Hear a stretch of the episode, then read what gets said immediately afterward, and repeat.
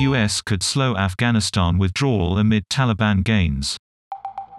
The Pentagon says September is still its withdrawal target as the Taliban seizes land and weapons.